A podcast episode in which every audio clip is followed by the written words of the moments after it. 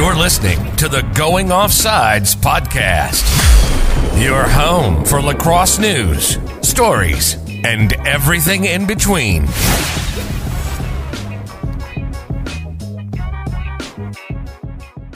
Okay, this week we are welcomed by current Boston, oh, not Boston Cannon anymore, right? It's just Cannons Right. LC, Cannons LC. goaltender, Nick Marrocco. Nick, how are you doing today? I'm doing good. Thanks for having me on, guys. Is, uh, I'm excited. Looking forward to it. Perfect, perfect. So, how has the bye week been for you?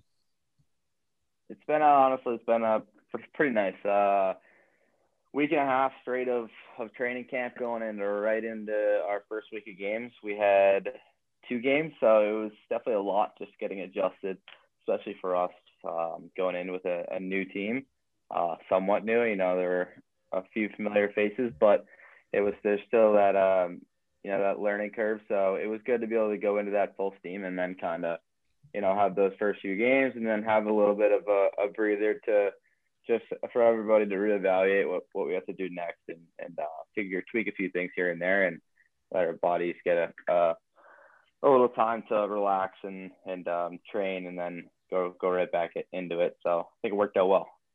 Do you think that so obviously being an expansion team more or less and then having all of that all in a row is going to benefit you down the line because you know you didn't you guys didn't really know each other at all like the other teams did uh, you, you needed more time to gel so do you think that having the training camp and then having the double game weekend all of that kind of prepares you better for later on in the season Yeah, I think so. I think just kind of going into it full steam, like I was saying, and having to kind of think as we go. I think that's going to be to our advantage because you know everything it wasn't perfect by any means, but I think we handled especially those first two games pretty well. Um, the first game we made a lot of mistakes, but ending up losing by one goal is pretty solid to a, a really good team uh, with some talented players. So I think after that, we kind of we knew we weren't just a you know a regular expansion team who everyone was like, all right, they'll be below average and and uh, and but also but be pretty solid throughout the year. I think we knew okay we could be really good and and being able to jump into a game two days later was helpful just to um, be able to roll from from uh, the positive things we did and, and hopefully and then came out with a win. So I think having that and, and being able to carry that momentum into into the following week was helpful. And I think just long term dealing with that kind of adversity is is going to be big for us and figuring just figuring out the identity is huge. It's just like it's hard to with a bunch of new guys, it's different styles and you don't know what your identity necessarily is on offense, on defense. So, you know, we're still figuring that out a bit. And I think we've kind of seen moments where we have it. Um, but it's just tweaking those and, and really focusing in on what it is and, and being able to take that and bring it into a full um, four quarter game. So yeah piece by yeah. piece, but we're, we're getting there. Yeah, I mean, as far as expansion teams, you guys are more like the Vegas Knights than than anything else because there is immediate Yeah. success here. And and like you said, yeah, you may have lost your first game by a one. I mean, to a, a good Redwoods team. You also had a win against what is now being seen as a pretty good Waterdogs team, and then you took the two-time reigning champs to OT in a game that easily could have gone either way. And I mean, it, it's been a while since we've seen anybody push the Whipsnakes like that. So that game alone kind of solidified like, all right, they're 100% talented enough. And to do it so early is impressive. Uh, I have to imagine, though, coming over from the MLL and, you know, you always have to play somebody, you know, certain somebody. How nice is it to have Lyle Thompson on your side as, opposed, to shooting you yeah. at you all the time. Oh my God, it's the best. I mean, playing against him in the MLL was brutal.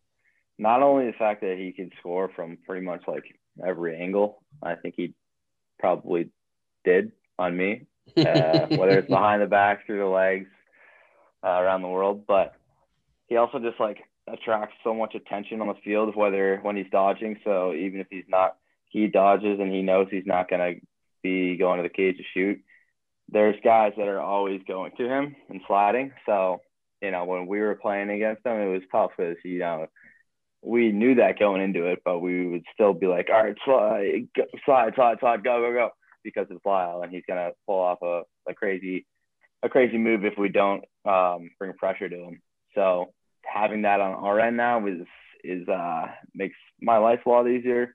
Um, and it's just cool, you know, at the end of the game, end of the quarter, like, all right, we get a big stop now. We're going to be able to go down. And we have a lot of talented players on the offensive mm-hmm. end. It's not just Lyle. So it's like, all right, let's get the ball to Lyle. Let's let our other offensive guys kind of, um, you know, figure out a game plan. And he typically, Lyle, will, will like to control the ball a bit and push it. And he knows what he's doing on the field, but he's also not um, gonna be done with the ball. And right. He, he knows he knows now, especially that we have so many different threats on the field.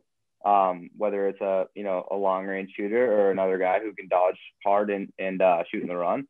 So we are able to use that to our advantage. Of okay, we know Lyle's a arguably the best player in the world, and he can take it to the cage and score a big time goal. But we can also get him the ball to spin it to somebody else who who is a um, an awesome threat who can who can put the ball in the back of the net. So it's pretty cool to watch on my end, honestly. Uh, yeah, saw that a bit. And it's got to be a lot. It's got to be a lot easier directing a defense too. oh yeah. In, term, oh, in yeah. terms of how, how you slide to him. I mean, and you kind of alluded on it. Um, how how much yeah, I, I don't want to say how much easier is it, but you know, with him having the ball on his stick, you kind of alluded to it a little bit. Um, you know, he draws so much attention um, you know, it, it, has to be a lot easier. I mean, people are talking about how, you know, this season is, is kind of a, a resurgent year for a guy like Paul Rabil. Um, but I mean, how much, I don't want to say easier, but um, how much, like, in a sense, does it really open up for those guys? I mean, because now, you know, teams, you know, it's not necessarily how they slide to Lyle. It's, you know, how do, how do we defend off ball to make sure that we're covering up all those guys? Because, you know, you, you like you said, you know, you have a lot of long range shooters. You have some guys that are you know that are going to be a matchup nightmare if they get matched up on a shorty. Um, right. You know, and then you, you got guys coming out of the box that you know you know from from an invert set. I mean, there's just so many different things, and you guys are just kind of starting to scratch the surface offensively. Right. Um, I mean, how much does that really kind of help from a game planning standpoint, and, and you know, and how much does that open things up for some of the other guys on offense?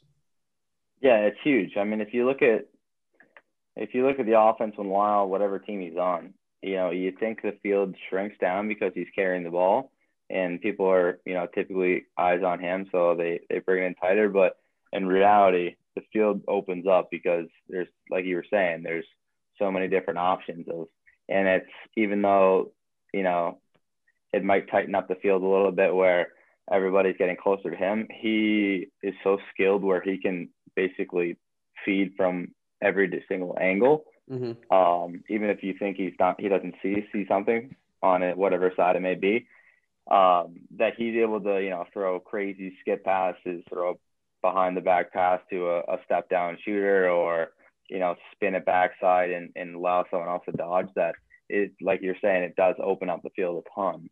Um, so it allows us to be in a good spot of, you know, our coaches putting different players in really good spots where, you know, you're seeing um, Paul this year dominating up top because one, he's being incredibly sp- smart with the um, the dodges he's making, the shots he's taking, but he also um, our offense is allowing a guy like him to get the ball in those prime spots where he's his best.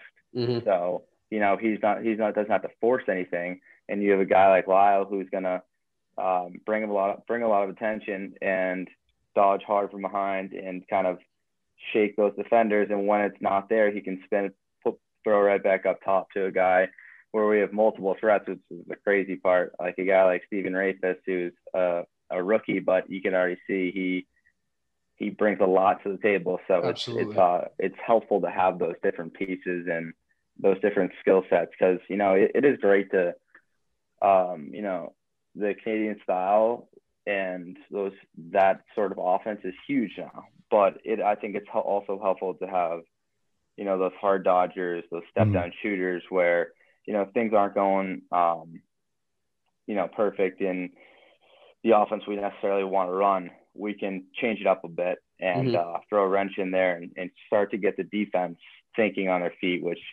personally, as you know, a goalie, that's a tough spot to be in because you're like, all right, am I am I gonna have my defenseman, you know, slide early to this guy, or are we gonna hold and and maybe play a little um, a little conservative, but then you open up the field to maybe a, a you know a skip pass, step down shot. So Mhm.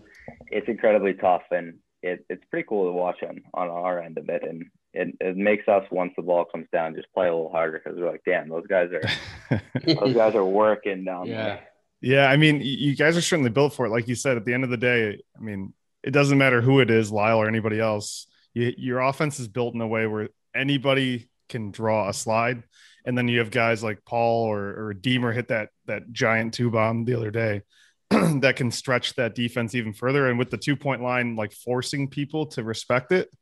You, I mean, and then you've got guys like Q Ball who can, can certainly finish inside and you know, it's just it's a really good mix of offense, and I can tell like Quirk's mind is always kind of like, you know, he's he's moving pieces around, you know, dropping Uppy and Wasserman and, and picking up other guys. Like he's still like tinkering a little bit, trying to Mhm. find like the perfect mix because you know, as you know, you guys are one of the few teams that play like the same three attackmen at all times. And then you bring another fourth or fifth one out of the box sometimes. And but it, it's always that tinkering looking for it. And, and I think it's it's really fun to watch. Switching over to the defensive end, though, you know, this is a brand like whole brand new unit across the board.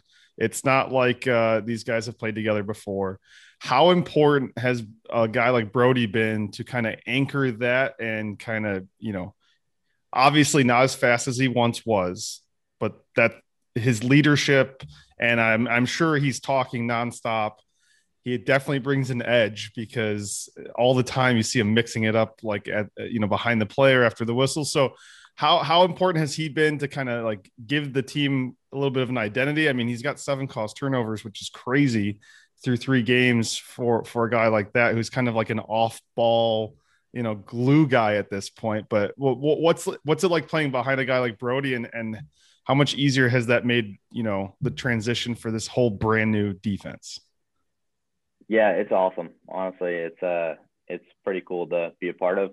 Brodie's a beast all around. I mean, the fact that he's playing still at such a high level is insane. Uh, he was there my rookie year, my first year in the Okay. MLL when uh, when it was one league and and he was a Georgetown guy, so it was cool for me to be able be able to play with Mhm. him my first year and and be a part of that. And I think he just brings so much on so many different levels of being a, you know, like you're saying, a great off ball guy, but also, you know, intercepting passes, causing turnovers, um, and then being an unbelievable leader on the defense, which is, I think, been big for us as a new team, a new defense coming in here is having that presence of, you know, I think everybody defensively has um, very high IQ, but having somebody like him to make sure everybody is, you know, in check and, and really doing what we need to do and making the simple plays um, throughout a game and throughout a, a series and, you know, taking it one step at a time, especially late in the game or late in the quarter and, and just making that simple play to get us through, get the offense the ball and um, let them execute down there. But it's been huge. And then, I mean, he's just, he's a savage out there. He, he, he's a, he's a scary dude. If you, you you talk to him, like the nicest guy, nicest guy ever. And, um, but you get him on the field and he just, I love having him out there because you know that nobody's going to try to mess with us because if they do, one, everybody respects Brodie because he's a legend, but two, he he's a, a he's a beast. I mean, he he's gonna he would bury anybody on the field. So, um, it's it's pretty comfortable as a goalie to see that in front of you. Um, Does he still have his George Costanza wallet? Is that is that still a thing? I remember him having like the the George Costanza wallet where where it was like the size of a small te- the thickness of a small textbook. that's a great question that I don't know, but I'm gonna find out now because I'm interested. I'm pre- I'm pretty sure I'm pretty sure it was him. This was also years ago. I'm I'm a little Yeah. bit older than you guys, but I I'm pretty sure that that was that was a thing. I- I'm gonna have to ask him because that's interesting. Just let me see your wallet real quick, bro. Yeah, so, well, listen, Yeah, yeah. you know, no He's problem. like, what? What's going on? So That's- so Brodie adds something to the close defense, and then another guy that you're super familiar with, and I'm happy is now playing in the PLL because I think more people get to see how good he is. I mean, watching him kind of lock down Rob Pannell on a couple inverts where he got hung up. Zach Goodrich is still one of the best D middies in the world. Are you know what what value or, personally how do, how much better is the defense with a guy like Zach around? Oh, it's it's huge. Um, I think people don't really appreciate how good he is too. Um, I remember in in our mini camp, guys on other teams were literally walking around or, or talking within, you know, circles and whatnot about like not wanting to dodge against Goodrich, which is pretty funny just because, you know, yeah, it's a, it's a small, uh, it's a small community and, you know, everybody talks, but um, that just shows like he's a scary dude to go up against. He's incredibly strong and very smart about his approaches and what he's doing out in the field. Um, and he rarely, rarely gets beat. So it's one of those things where, you know, when he's getting dodged, I'm not really too concerned about him uh, us sliding too early to a guy like him. Basically, we we can act like he has a long pole because he's that good. Um, you know, there's always going to be cases where um, certain matchups where we um, will prepare for something or we want to do do something a little different to get get um, a team off on uh, just to get them thinking a little bit. But uh, for the most case, it's it's it's just big to have somebody up top there where um, he can control control that midfield um, spot, so he can kind of dictate what's going on, and we'll get certain matchups going to to gear it around that. And it's yeah, it's it's been uh, really helpful to have uh, the D yeah the D mid position itself is we're grown a ton over the past few years and how important it is and and I think guys like him who are very talented defensively um, and also able to push transition is very valuable. Um, and I think it's pretty undervalued right now.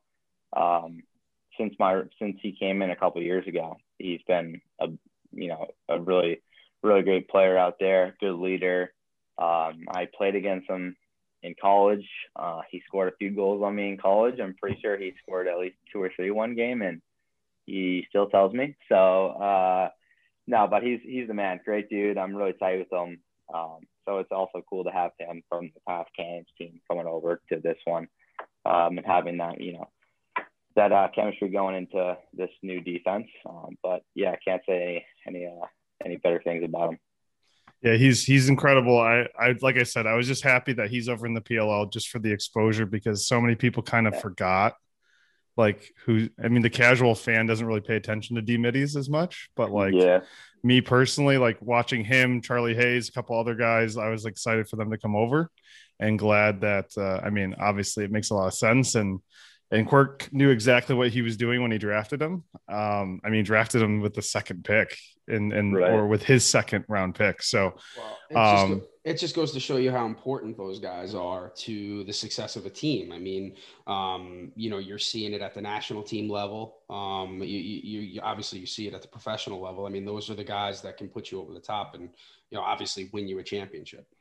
Yeah, Right. I mean, he's n- he's not he's by no means a liability, and like you can tell when a D middie is kind of a liability.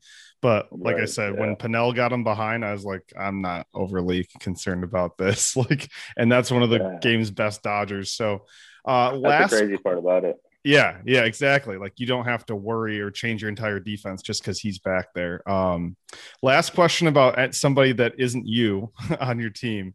Um, you know, there, there's been a whole lot of noise and, and like it's been good publicity. And, you know, I thought he actually played really well. You know, Chris Hogan, the, the, the whole thing, right? Like just there's a lot of noise. What's your take on it? I mean, you see him, you know, at your practices, you see him when no one else does, you know, I mean, he seems to be taking it extremely seriously. Like this is, this is it for him. Like this is what he wants to do. Uh, what can you kind of shine a light on or, or tell people about that where, you know, it, it's not a ploy. It, like he's, he's legitimately here for the right reasons. and he's doing very well. Like I watched every clip of his last game. I was like, there were times where he was being challenged, like he got inverted and he Mhm. handled it very well. I mean, you can't make up for 10 years in, in, in three weeks, right? But you know, what's what's your take on the whole situation? Eh, I mean, if you're comfortable talking about it. Yeah, I don't know, not at all. I mean, he is an absolute competitor. I I think people don't give him, him enough credit. You know, going into it, I mean, it's a tough spot. There's always going to be people who are going to give you shit no matter what. Um, social media is social media these days. It's Yeah. it's crazy, but um, you know, I, I I think people just don't either they don't realize or they just are ignorant to the fact that he was a incredibly talented player in college and he wasn't this isn't just some random pro football player who wants to Right.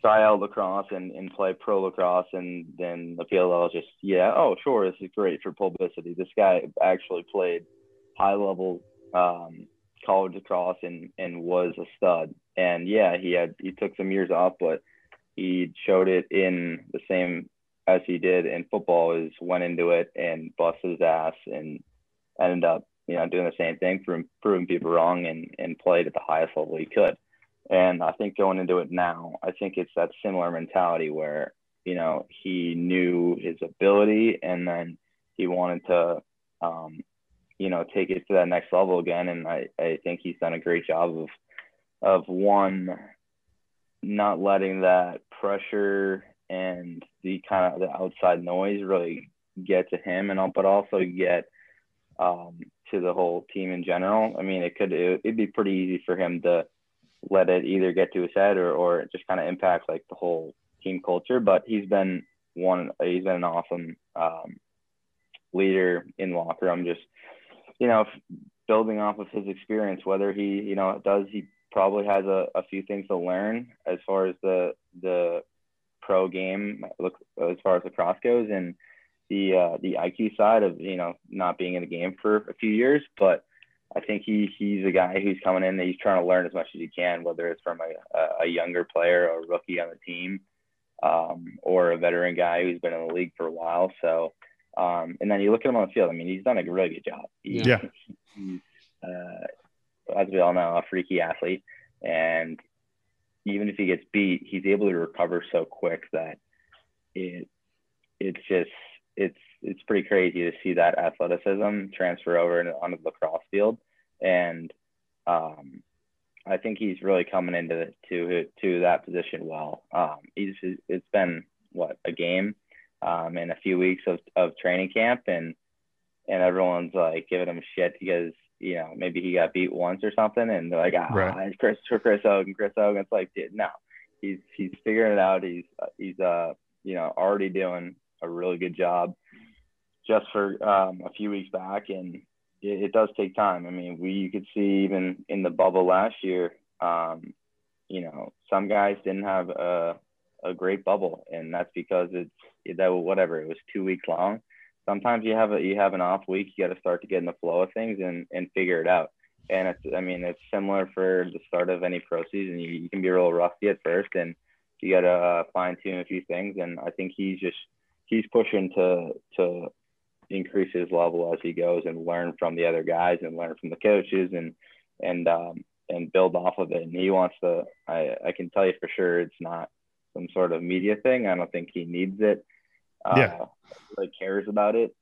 So Well, he's not he- playing to get rich, right? So Yeah. like he's he, he wants to he wants to win. He's a he's a savage. He wants to he wants to be the best at, at whatever he's doing, and I think that's his end goal. I think he's pretty similar to a lot of us who want to you know are playing the game because we, we love it and we want to we want to um you know play at the highest level and, and be the best we can and see the game go that way too. So uh, I mean, it's you- cool, you- cool part of.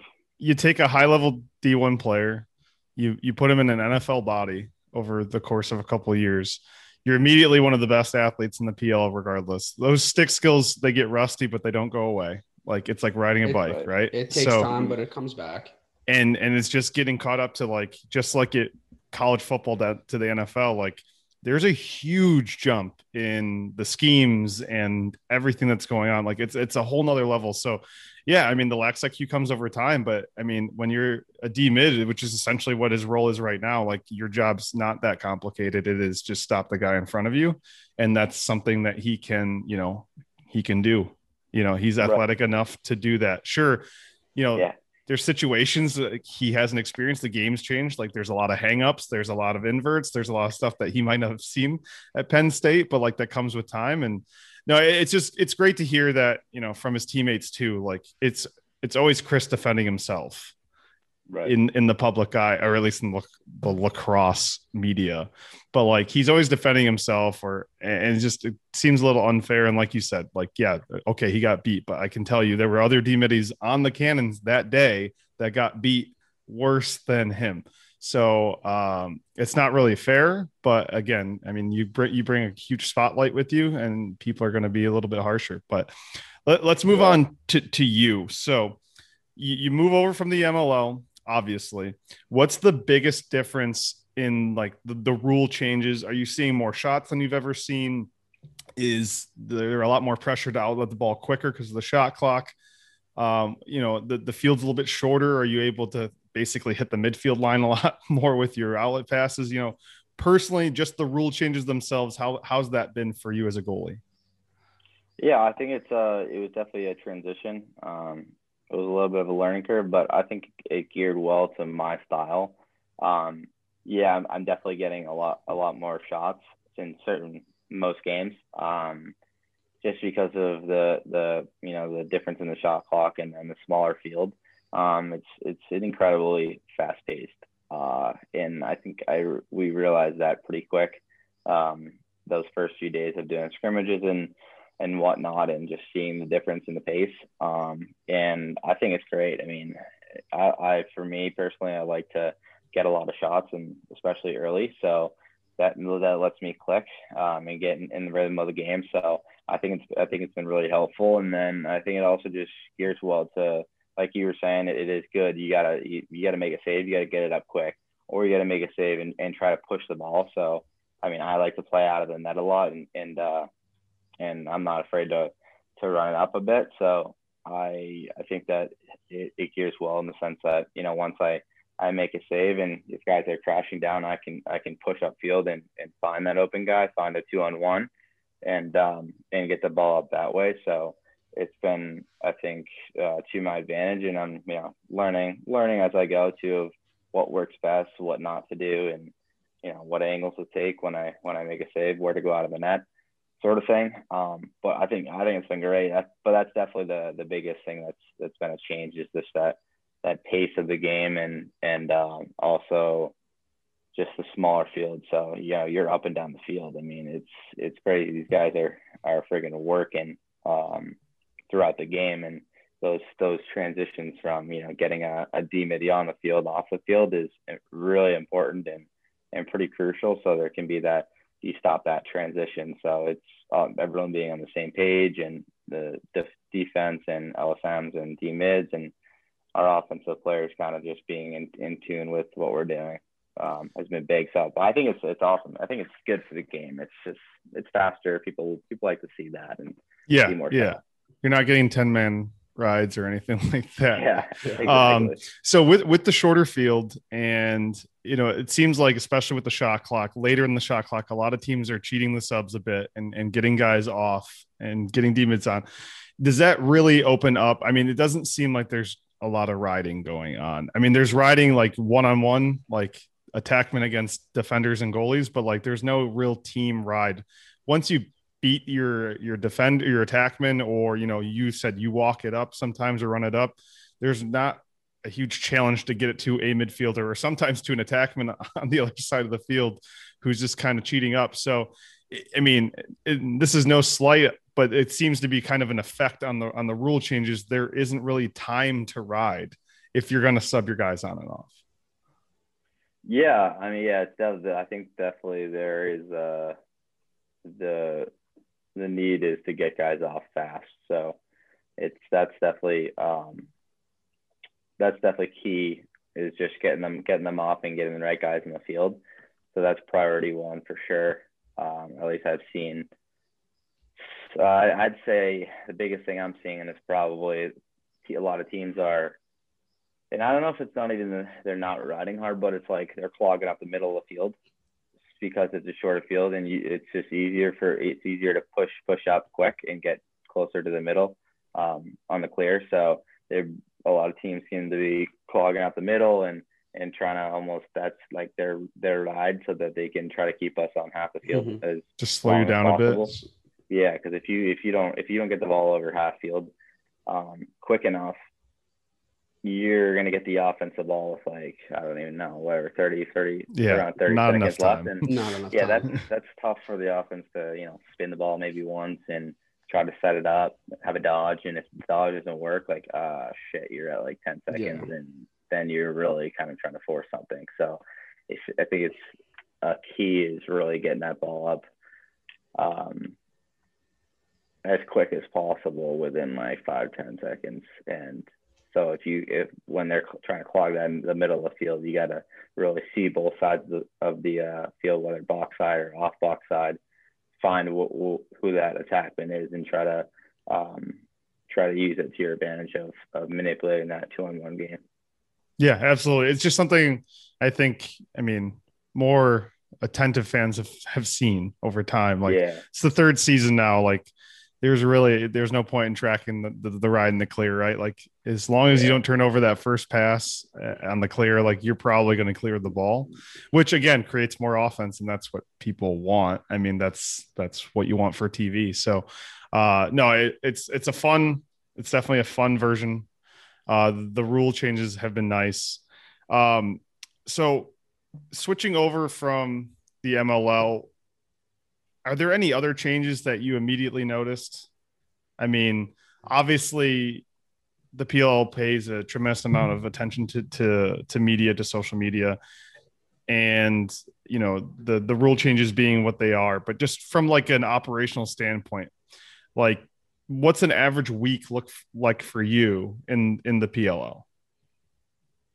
Yeah, I mean, it's it's definitely similar in the sense that you know it's the structure wise of um, you know working during the week, training um, by ourselves, and and you know we'll do zooms and virtual meetings to get prepped, and then we'll fly out, um, you know, typically a day or day and a half before the game to get a practice in and and game plan film and practice the day of, and then play. So it's it's similar in that sense. Um, I think they're very good at their operations, and it's I've noticed that it's it's super efficient. Um, they have people in every single role possible of trying to make sure our lives are easier. Um, and you know, it's just and funny because you asked that question. I'm like, yeah, what what is it? But then I'm like, all right. The thing is, it's just like I don't need to even like think about a lot of the stuff operationally that, um, you know, could be a huge hassle for us. So it just kind of makes our lives easier of being able to get there, um, be set up with everything, and then go out and get ready for the game and really focus on what we're doing on the field, the on-field product, which they know and we've all known is is great when we can actually um, just go out there and focus on it. But um, yeah, I'd say that, and then the media, as you know, it's incredible, and um, I was always wondering, like when I, you know, when I was in the in the ML last year, and the, the ML did a, a better job of it. But you look at PLL, and they've they've took it to a new level, and like, what is it? What are, they doing? But it's just they have, you know, they have the, their content people are crazy good, and they're covering everything.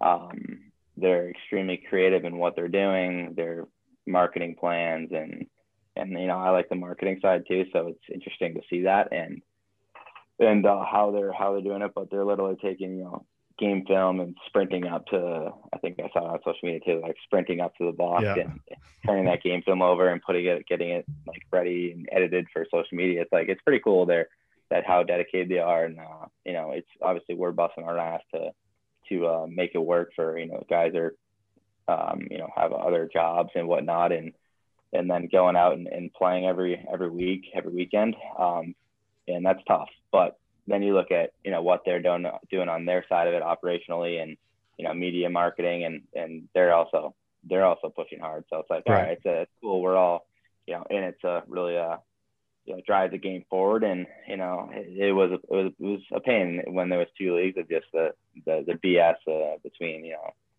uh, social media, uh, this league, that league. So it's, right, it's, yeah, yeah, and No, it's pretty- place now. It's pretty petty, but Um, it yeah. eventually it was going to come to a head, and I'm Yeah. glad it was sooner than later because you didn't want to see one league just disappear like Right.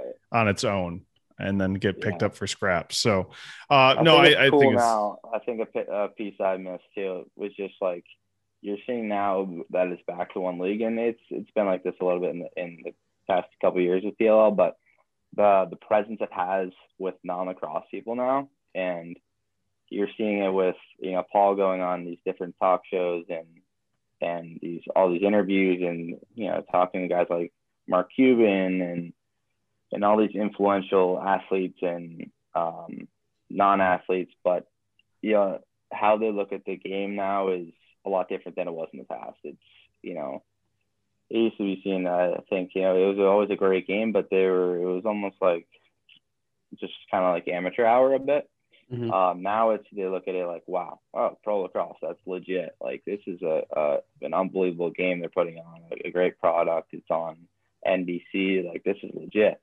Um, and I think that's pretty important for the growth of the game is having the, that non-lacrosse presence. Those, um, you know, those big time athletes in other sports who are like, damn, I want to go watch, I want to go watch pro lacrosse. And I Yeah. think we're seeing that no, that more now. And I think I got, I got to give them credit for that because, um, it's pretty, it's pretty cool. Yeah, and it seems like I mean, not that it wasn't a priority, but the PLL has prioritized the NLL as well, understanding that what's good for both leagues is good for lacrosse. Yeah. And you know, shifting the schedule was a big part of that so that people could play year round in both. I mean, Joe Tsai obviously heavily invested in both. Uh, like you said, so so doing that and then having like that NLL announcement t- a couple days ago, and it's like, oh, you know, Gretzky and Nash and DJ. It's like, okay, this is really cool. I mean, yeah, sure, they're Gretzky and Nash are Canadians, and like they they're used to it. Like this isn't new for them, but to put it into a public light, like I told somebody, it's one thing to be a fan, it's another thing to be invested. And so Mhm. like that's huge to see this money come in. And then I was just joking with some buddies who were like casual lacrosse fans. I was like, did you know that like Eli Manning, Drew Brees, Tom Brady, Dan Orlovsky, they're all lacrosse dads. Like they're all out on Mhm. Sundays watching lacrosse tournaments. And like you couldn't have said, I mean, obviously their kids weren't old enough, but like you wouldn't have said names like that 10 years ago, uh, like No. very casually. And, and the thing is, like people see that and then they blow that up. And Mhm. and the PLL will then like go interview those guys, get them hats, like jump on every opportunity to like Oh, let yeah. other people know, like, hey, this is cool. Get on, get in while you can. And so I think that's all been great.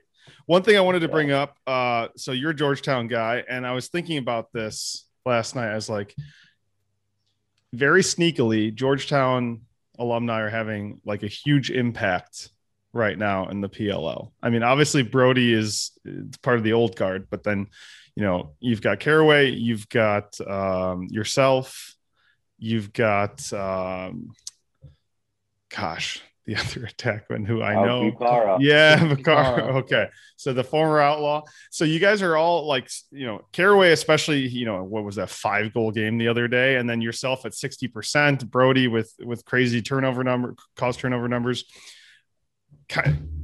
Is the I mean, I, I know Georgetown has a history, right, of being a special lacrosse place. It definitely had that period in between, I think, Brodie's era and your era where it was kind of it was there it was it was pretty good but wasn't exceptional what's kind of led to that little bit of a resurgence if you will and and kind of talk about briefly your experience you know why you picked georgetown over anywhere else i mean you're from duxbury so it's not like georgetown and duxbury are just like perfectly linked in any way so ki- kind of walk us through that real quick Yeah, so it's it's uh, I had an unbelievable experience there. It was for me uh, when I was getting recruited. Uh, I was looking at a bunch of schools early on, um, early about I think probably my sophomore year or so, and then I ended up. Um, I was pretty close to committing to one school, and then I ended up breaking my wrist and and missed like a bunch of it, pretty important tournaments and that recruiting period for for early commits, and so it ended up, you know, it, I ended up having to wait about another year to go through the whole recruiting event process again.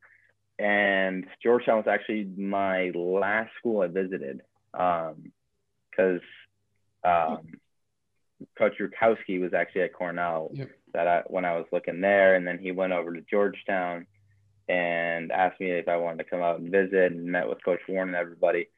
Um, and right when I got there, I just loved it. I loved the um, the city and also being like kind of secluded in its own little little town there, and um, and also the team and the coaches and what they were building. Um, you know, and I didn't really know a ton about Georgetown before then, um, just because you know, like you're saying, it, it, it they had some rough times before that, um, it, and I knew it used to be a, a you know a, a, big time lacrosse school. They they were in the Final Four and they uh, you know had some great years, but uh, they went through a, you know a really uh, down time for lacrosse and I think that part of it really attracted me because you know I've always had that you know prove people wrong mentality and you know trying to grind and and you know make something from the ground up. Um, so I wanted I really loved the idea of going somewhere where I you know you knew it could be at a really high level. Um, and it really it should be at back at a, a really high level. And so going in, that was I think that was that sold me, and I went in with that mentality again of like, all right, similar to how I did in high school, of not of you know losing that recruiting and kind of going a little bit under the radar, and we that was what we what we did going into into um, G Town and Coach Warne, absolute crazy man, uh, best guy ever. He's awesome, and he has that same thing. It's like you're gonna you're gonna grind. You're gonna yeah.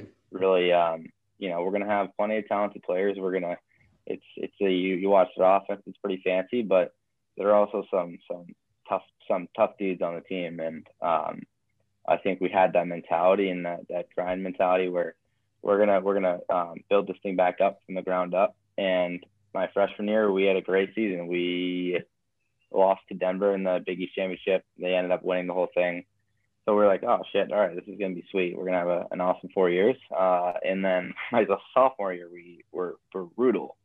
Uh, we had a terrible, terrible record, um, which was a big wake up call. It was just, you know, it, it, it was just, it was tough. But my, and then my junior year, a little bit better, but still pretty bad.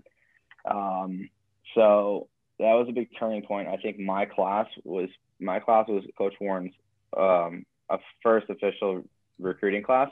Was that, so, was that with Burge? Yes. Yeah. Yeah so yeah, we had some we had some studs, and we also had some some uh, some really really good team guys who everybody pretty much in my class, not one guy left, and everyone was just bought into that um, you know that goal of trying to bring it back up and create something special for when we left. So my senior year was was it was sick. It was just you know we got there in the fall and it was just different a different vibe and uh, mentality going into it. I think we had we had some we had some issues in the past couple years before that of you know we were still finding that identity and everybody buying into it. And my class was officially that that group where like my class and below everybody was wanted to be yeah we do it Georgetown to be lax yeah. We want to be back to being a lacrosse school. Yeah. So we we dominated that year. It was great. We um you know, we won the Big East championship first time ever, and then went NCAA's lost to Hopkins in overtime, which we should have won. But mm. um, that was officially, I think, when it was like, all right, you know, Georgetown lacrosse is legit. We're back. We should be back. Like this is the this is the standard now. Um, and then as you see, the I think the guys under under us were were you know took that and ran with it. Um, and it, it was you know seen as like the standard now of you, you can't just settle for having an average year. Yeah. Um, you know, it's an, a great school. You know, the coaches are, are all dedicated. You know, you're in a sweet city. Um, you, you know, you're, you're in a good opportunity. You got to take advantage of it. So I think they've done a great job and they've got some stud players come through some really good young guys now, and I think that's what kind of um, you know brought that forth. So, and Coach Warne has done a great job. He really cared. One thing about him, which you know, I like um, about Coach Quirk too, is is he cares about the guys too. It's not just like, you know, I'm doing my job to win games, and which is it is. It's at the end of the day, you know, he's going to make some some decisions that are going to make some people unhappy, but he he really cared about all all the dudes on the team and and uh, and what they were what they were doing in their lives and, and whatnot. So I think that went a long way. Well, and I think you, you probably you probably saw that with kind of the effort that the guys were putting on the field. I mean, listen, oh, if, yeah. the co- if the coaching staff is going out on a limb for you and actually is invested in you as people, you you you repay that investment tenfold with what you do for them. Exactly. And it ends up, I mean, it's like a family, right? Um, right. You know, and um, so correct me if I'm wrong. When you guys won that Big East championship, that was at Denver, right? Was that at Denver? Um, that was at Villanova. Villanova. All right, because yeah. I'm trying to remember. I have the I have this image in my mind of just after you guys win, Coach. Warne his emotion. I was going to say the same thing. Yeah, TV. yeah. You could tell like um, how much it meant to him. You know, listen, that guy's a Hofstra guy. He's as tough as nails. He's a Long Island public school guy. Um, and, yeah. and, and, and, I think you see that come out in, in, in, in the effort that you see on game day in the Georgetown guys. I mean, you, yep. you, guys play with a chip on your shoulder and, and it's oh, always yeah. carried over. Um, you know, I mean, it, it's, uh, it's been really special. I mean, and I mean, just going back to that, you know, you, you talked about it. I mean, nobody really got gave you guys a, a, chance to really win it that year, did they? I mean, you guys were nope. a big underdog going into that. What what was that like? And you know, for you guys as seniors, you know, was that just like a, a huge moment of validation for you guys? Yeah, that was huge. I mean, we put in a ton of work, so seeing that come to life is it's it's awesome. I mean, it's it's, it's tough as you guys know. You know, playing sports can be a freaking grind, and when you're not seeing the results of the work you put in can be pretty defeating at times. Um, so being able to do that and and you know set we you know we'd set those goals. And you know one of the things is like we figure out our coach Warne would have us figure out what, what's our why what like why are we doing this? What what motivates us and and what drives us? So that's something you know we would look to to to really um, you know keep us on our path and motivated and we'd set goals of what we want to achieve and that end goal of winning a Big East championship then the next one and the next one. Um, and I think being able to see like you, like we were saying just see that come to life is is pretty cool. But you know I think we always did have that chip on our shoulder which was um, was was really helpful and I, I eat that up. I love that stuff. It's you know it's that still drives me today. Of I love love being the underdog. It's you know I think it's the best best position to be in because you can always you can always uh, make your way up and and do more to get better. So I think having that um, also just like having that swagger too, and I think you you know you could see that with with the old school um, Georgetown basketball that swagger they had and you know the talent but also the grit and and uh, you know that grind that grind mentality of, of Georgetown basketball. And then bringing we saw that you know with the Georgetown vibe too. It's like all right you're to be you're to be some talented players out there but you're also to bring that little, a little bit of swagger and that chip on your shoulder and and uh, people aren't people are to be afraid to play you. So uh, that's what we want we we wanted to bring to our to our year uh, my senior year. And and it was cool to see that um, come to light and then also look back now and a few years later and, and see that mentality kind of still be there.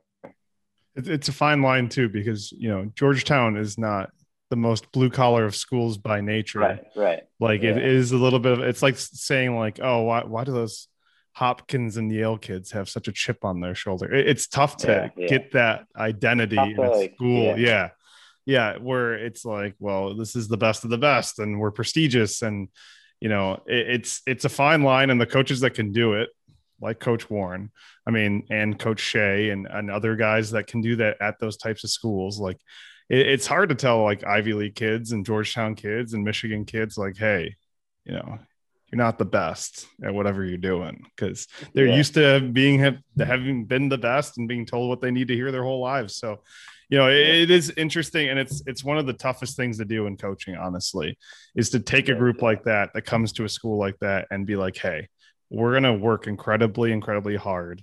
And you're not the best, but we could be the best. And, Yeah. and just kind of, like you said, have grit, you know, it's, Yeah. it's, it's hard to, to do that. And it's because, yeah, I think that's also the type the type of guys you're bringing in too. It's, hmm it's knowing, and it's also you know it's bringing in the right guys, but it's also making sure. I think Coach Warne, what he what, did a good job of was, you know, he, he doesn't want for the, for the kids' sake too. It's like you don't want to bring in a guy who who thinks they're getting into something they're not. You know, hmm so it's it's setting those expectations, and that's in whatever whatever level you're playing, whatever sports or not, job or whatnot. You're like setting those expectations of what you're getting into and the mentality you're getting into, the culture you're buying in. Um, you got to buy into, and and if you if you want to be at a certain level, and I think he did a good job going out and finding those guys, and that's probably part of the reason.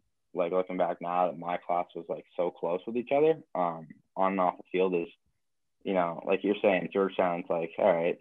People are like, all right, yeah, all right, all right, man. Like you're, you guys are not a Tough life. Yeah. by any means. yeah, tough life. But it's like, yeah, maybe not, but, um, but also like just us as individuals, like that's kind of like the mentality we've always had. Just doesn't matter where we came from.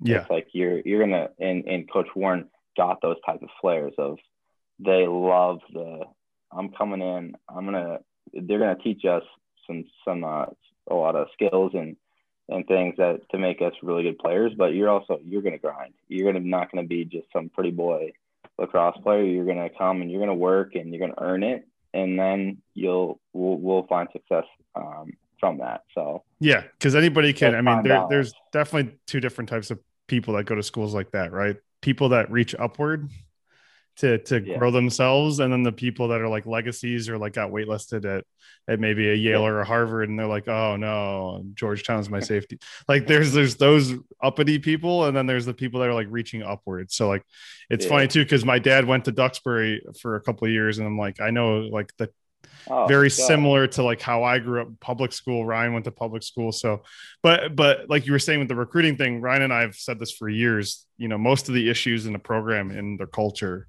can be figured out during the recruiting process. Like Yeah. if you try to get a kid that doesn't fit just because of a skill set, they'll either leave or it'll burn you one way or another. So it, you can stop most of those problems from happening on the front end. But uh, a thousand percent, and you still see it today.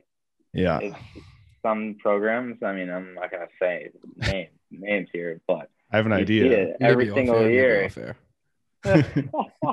yeah, maybe out there. Program like they- they'll go out and get these crazy talented players, best in the country, but it ends up being a shit show every single time, and it's like, come on, you you could you could see that coming. Well, there's a reason why- why people don't work out at the place that they're at too. It's not always just because it was a Mhm. bad fit. Well, maybe it's just Right. because they're just not there. and, and you hear it over and over again. Yeah. Like you recruit your own problems. Hundred percent. Well, Nick, it's we'll we'll we'll finish the official interview right there. Uh, we really appreciate Yeah. your time and uh, best of luck this weekend in Baltimore. Awesome. Thanks, fellas. This was just a lot of fun. We'll have to do it again. If you enjoyed the show, be sure to subscribe, give us a review, and follow us on Twitter and Instagram at Going Offsides.